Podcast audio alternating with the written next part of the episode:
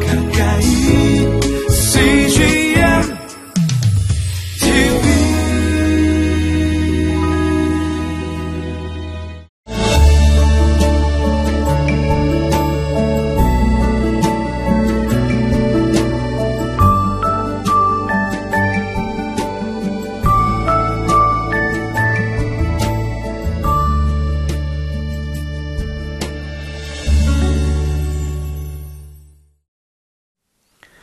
할렐루야.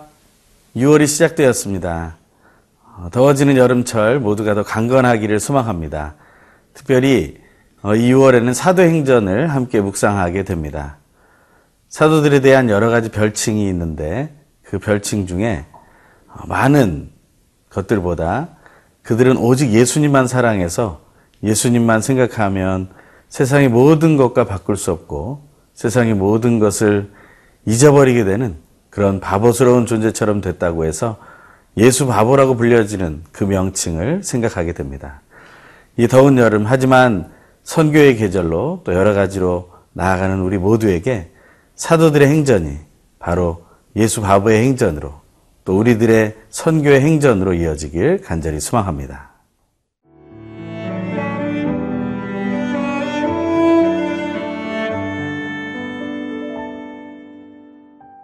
사도행전 1장 1절에서 11절 말씀입니다.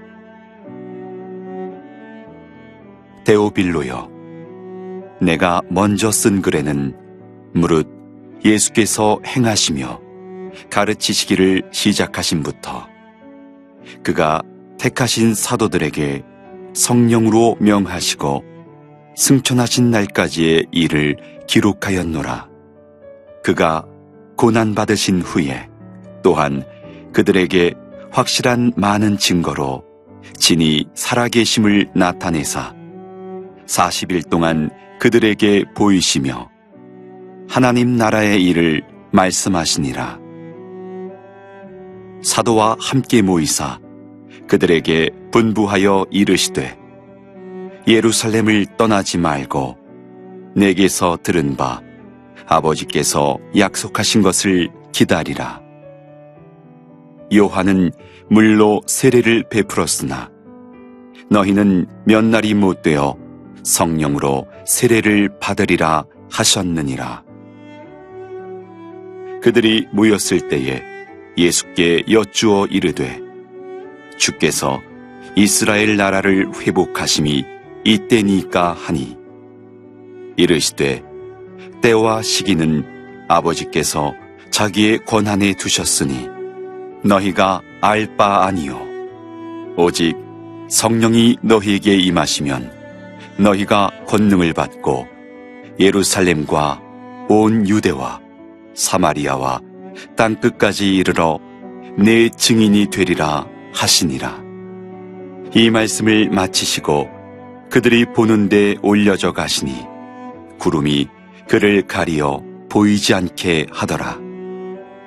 올라가실 때에 제자들이 자세히 하늘을 쳐다보고 있는데 흰 옷 입은 두 사람이 그들 곁에 서서 이르되 갈릴리 사람들아 어찌하여 서서 하늘을 쳐다보느냐 너희 가운데에서 하늘로 올려지신 이 예수는 하늘로 가심을 본 그대로 오시리라 하였느니라.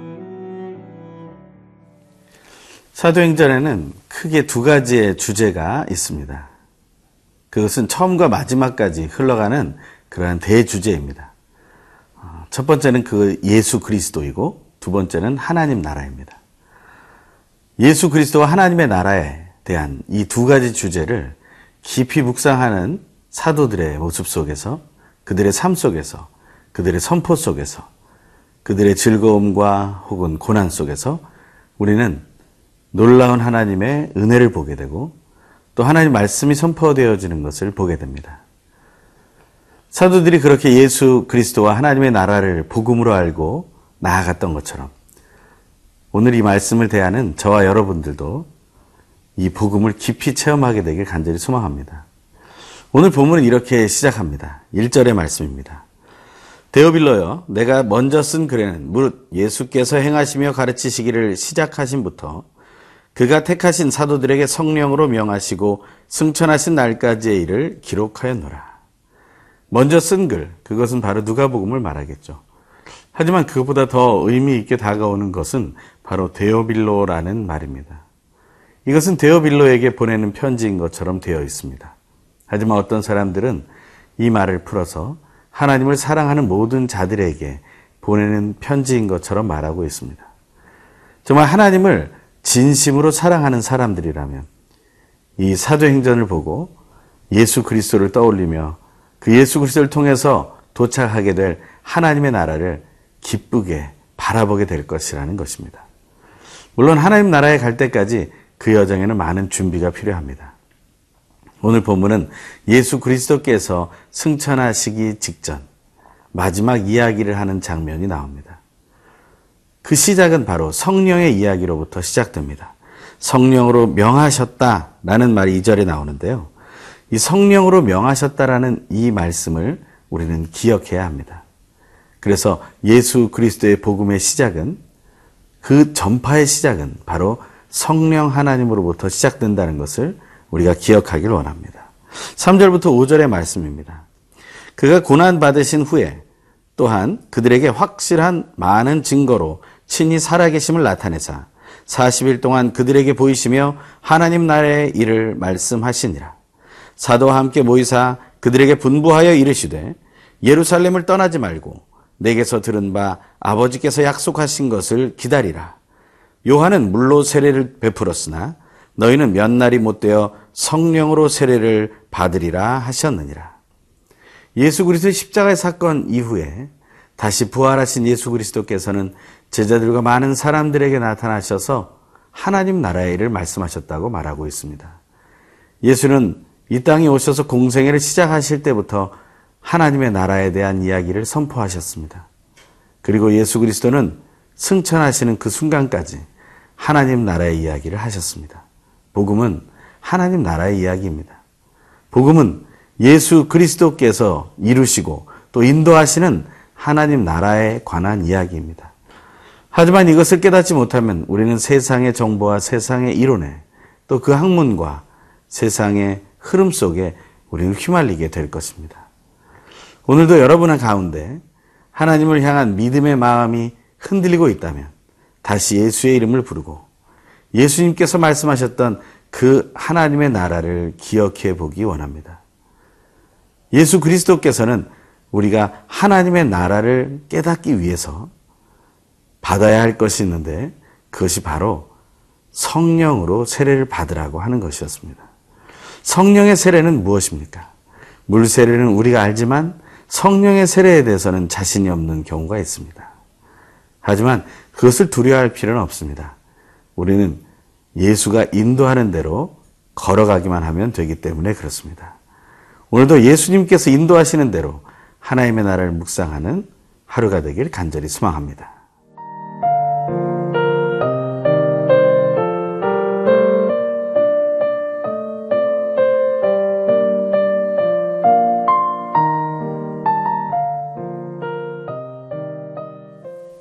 십자가에 못 박혀 죽으셨던 예수께서 부활하신 후에 제자들에게 나타나신 사건을 우리는 함께 보았습니다.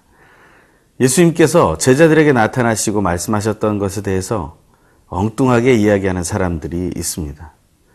우리가 몰몬교라고 알고 있는 그 곳에서는 예수 그리스도께서 부활하신 후에 이스라엘에서만 나타나신 것이 아니라 미국 대륙에서도 나타나셨다고 믿고 주장하고 있는 것입니다. 그들이 하나님의 말씀을 믿고 있지만 그들은 또한 그 다시 나타나신 예수 그리스도께서 말씀하셨던 그 예언자의 말, 곧 몰몬경을 믿고 있다는 것이죠. 예수 그리스도의 다시 나타나심은 오직 이스라엘에서만 있었던 사건입니다. 우리는 그 사건을 기억해야 합니다. 그리고 그것을 믿어야 합니다. 그 예수께서는 성령을 통하여 세례를 받으라고 말씀하고 계십니다. 성령을 통하여 세례를 받으면 어떤 일이 일어납니까? 오늘 본문은 이렇게 얘기합니다. 그들이 6절과 7절에서 세상의 마지막과 또 하나님의 때에 대해서 물어보고 있습니다. 왜냐하면 하나님의 나라는 하나님의 때가 회복되어 이스라엘이 바로 서게 되는 날이라고 믿었기 때문입니다. 6절과 7절입니다. 그들이 모였을 때 예수께 여쭈어 이르되 주께서 이스라엘 나라를 회복하심이 이때니까 하니 이르시되 때와 시기는 아버지께서 자기의 권한에 두셨으니 너희의 알 바 아니요. 때와 시기에 대해서 묻는 제자들에게 예수님은 다시 한번 얘기하십니다. 마태복음 24장에서도 명확하게 말씀하셨지만 그때는 오직 아버지만 하신다고 말씀하신 것처럼 다시 아버지께서 자기의 권한에 두신 것이 때와 시기에 관한 것이니 너희의 알 바가 아니라고 명확하게 말해주고 있습니다. 우리는 언제 종말이 올까에 대해서 고민할 이유가 없습니다. 그것에 너무 마음을 두고 그것에 모든 생각을 쏟을 이유가 없다는 것입니다. 우리는 오직 성령 하나님의 인도하심을 강구하는 삶을 살아가는 것이 중요합니다. 성령의 임재 속에 어떤 일이 일어납니까? 우리가 제일 잘 알고 암송하는 구절입니다. 사도행전 1장 8절의 말씀입니다. 오직 성령이 너희에게 임하시면 너희가 권능을 받고 예루살렘과 온 유대와 사마리아와 땅 끝까지 이르러 내 증인이 되리라 하시니라. 아멘. 이 시간 이후에 사도들의 모든 삶은 한 가지에 집중되어 있습니다. 예수가 드러내고 예수가 인도하고 있는 하나님의 나라에 도달하기 위해서 그들은 성령의 세례를 받아야 하고 성령으로 말미암아 권능을 얻어야 된다는 것을 명받았기 때문입니다. 그들에게 가장 중요한 삶의 중심에는 성령 하나님의 임재와 성령 하나님을 통한 세례 그리고 또 성령 하나님께서부터 얻게 되는 권능을 필요로 했다는 것입니다. 이것 외에는 다른 것은 없습니다. 물론 성령 하나님은 눈에 볼 수 있는 분이 아닙니다.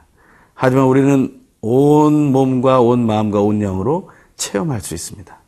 그것은 신비적인 것이지만 신비주의가 아닙니다. 우리는 그 사실을 깊이 있게 누려야 합니다. 우리는 성령의 임재 속에서 얻게 되는 놀라운 역사를 보게 됩니다. 오직 성령이 우리 자신에게 임하시면 우리가 권능을 받게 됩니다. 그리고 어떻게 됩니까? 우리는 예루살렘부터 열방까지 흩어지는 예수 그리스도의 증인이 된다는 것입니다. 성령을 세례로 받는 그러한 것은 무엇을 의미합니까?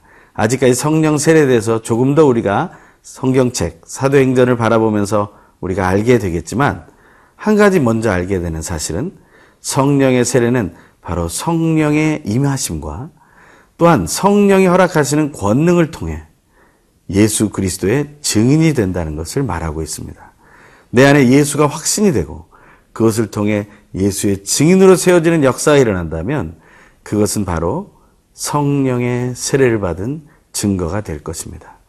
오직 우리 이 복음, 예수 그리스도와 하나님의 나라를 전하는 이 복음의 핵심에는 성령 하나님이 계십니다. 이 시간 함께 기도하겠습니다. 하나님 아버지 감사합니다.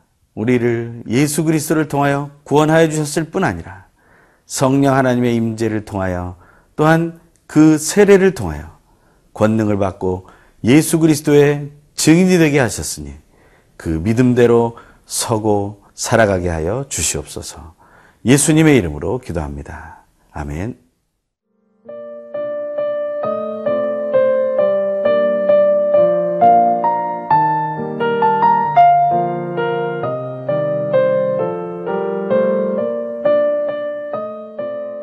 프로그램은 시청자 여러분의 소중한 후원으로 제작됩니다.